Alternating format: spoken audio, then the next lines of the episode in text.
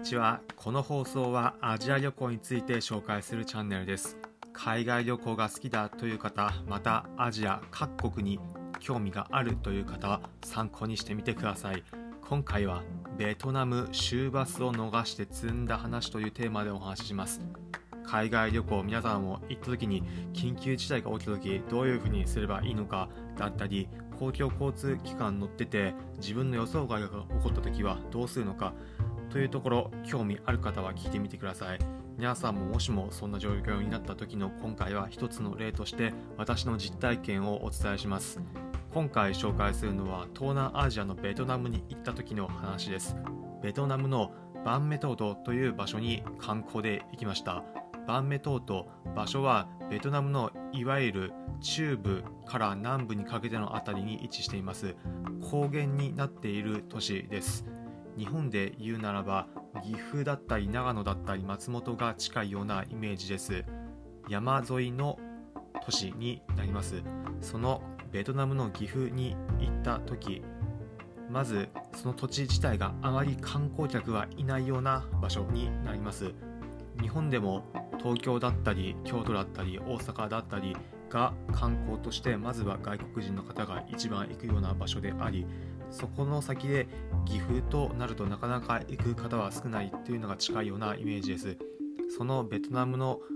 岐阜であるバンメ島島に行った時観光地をいくつか巡っていました。当初の計画であればいろいろな観光地に巡って日没前には帰ってこようというふうに思っていたんですが予想外に現地での時間配分がうまくいかず思ったよりも遅い時間に帰ることになってしまいました。町からいくつか観光地までは離れていたこともあって公共交通機関のバスを利用していました。バスで移動して観光地の観光が終わった後帰ろうと思いバス停の前で待っていてもその時一向にバスが現れませんでした。あれおかしいななかなか来ないなというふうに思っていたんですが行きに行った時と同じバスが来ると思って反対側の道路のバス停で待っていたんですが一向に現れずこれはもしや帰りのバス終バスが終わってしまったのかもしれないなというふうに感じました。そこで仕方ないので町に戻るためにどうしようと考えてタクシーを利用として利用しようというふうに考えました。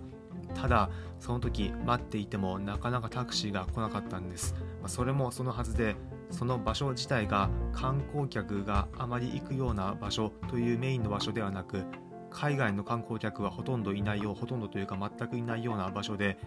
国内ベトナム国内の観光客もほとんどいないようなローカルな場所でした。日本でも岐阜から飛騨に高山に行ってそこからさらに奥飛騨に行くというようなイメージが近いかと思います。バスは通っていたもののおそらく日没よりも早めに終バスが終わっていってその時はバスもなくなりタクシーもそもそもそこまでの観光地ではないのでないというような状況になっていました。どうやって帰り帰ればいいんだとその時結構積んだような状況になってしまいいくつか考えを巡らしそうだタクシーが走っていなくてもタクシーどこかに止まっているかもしれないと思い街中をいくつか巡ってみました。最初見つけた時あるホテルの前にタクシーが停車していました。タクシーが停止していたのでその時運転手の方に街まで戻りたいんだよというふうに伝えたのですがその時いやもうタクシーは走らないよというふうに言われてそれは叶いませんでした。またさらにそのホテルに行った時にそのホテルのスタッフの方にどうにかして帰りたいんだけどどうすればいいかなというふうに相談したんですがもうないよ交通機関はというふうに言われてしまいました、まあ、まさになかなかに積んだような状況になってしまいました。私自身その時は1人で旅行していたんですがベトナムの奥地で1人で帰りの交通手段を失ったという状況になりました、まあ、どうしたものかとなかなかに悩んでいたんですがその時考えが一つ思い浮かびました、まあ、それはいわゆる配車サービスを利用することです。日本でも一部の場所では Uber が使えますしまた海外行かれたことだったら行かれた方だったら Uber だったりリフトだったりそういったグラブだったりそういったサービスで利用したことも方利用したことある方もいるかと思います。私もその時配車サービスを立ち上げてそれで帰ろうと思いました。ただそれをやってみたもののなんと1台も走っていませんでした。都市部ならまだしもベトナムの地方では配車サービスがそこまで普及していなかったんです。配車サービスもないしタクシーもないしバスもないしどうするかと考えて一旦いくつか調べ事をすることにしました。一旦食堂に入りまずは食べなければ始まらない。ということで食堂でフォーを食べながらお店の方に w i f i のパスワードを教えてもらい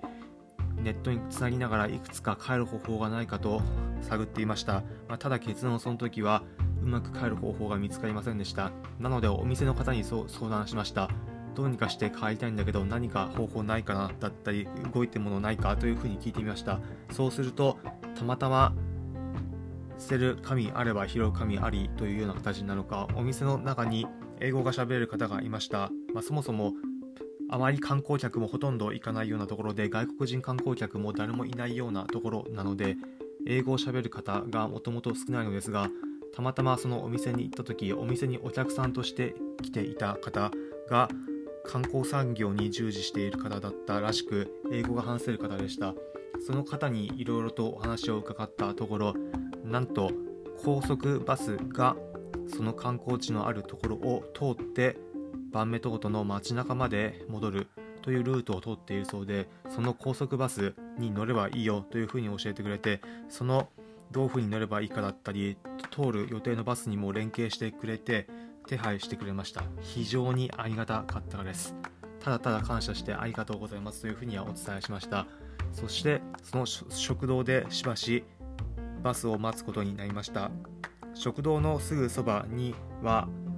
いくつか屋台が出ていたりもしてそこでドリンクを買うことができたのでドリンクを買ってお店の方に感謝の気持ちも込めてさで進呈したりしていました。そして待っていると夜の時間帯になってもに明らかに日没後なんですが夜行バスが通りかかってその夜行バスに乗ることができました。夜行バスに乗って観光地のところから街中までその一部の期間だけ一部の区間だけ利用させていただくというような形です。事前の予約などはないので席も確保されておらず通路の一角に座るという形でした。もちろん外国人など誰もおらず現地の方が利用する夜行バスの通路に座っていてそこで街中まで移動できる夜中にというそういう形でした、まあ、なかなか珍しい経験ができるというふうに前向きに捉えて今でも今回のように話の歌にできたのでその時は良かったなというふうには思いました。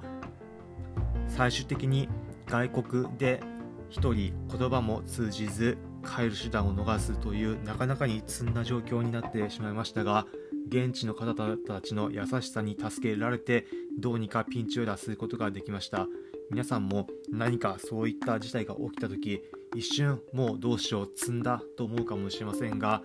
そういった時は一旦美味しいものでも食べて改めて振り返ってみれば現地の方が優しく助けてくれるだったり何かしら解決方法が探るかも探れるかもしれないのでぜひ皆さんも何かあった時は一つ参考になれば今回の話幸いです。ということで最後に今回のまとめです。今回はベトナム終バスを逃して積んだ話というテーマでお話ししました。ベトナムの山岳都市コーヒーが名所のバンメトートでのお話でした。皆様の旅行に役立つようなお話になれば幸いです。今回の放送を聞いて、なるほどだったり、そんなことあるんだ、へえと思った方は、ぜひこのコンテンツの高評価、ハートマークのボタンをポチッと押していただければ幸いです。この放送はアジア旅行について紹介するチャンネルです。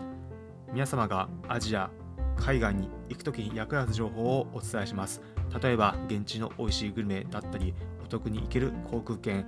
はたまた現地でおすすめのアクティビティなどもお伝えしていきます。また聞いてみようかなだったり、そんなのあるんだ、面白そうと思った方は、ぜひこのチャンネルのフォローボタンをポチッと押してみてください。それでは今回お聴きいただきありがとうございました。また次回アジアでお会いしましょう。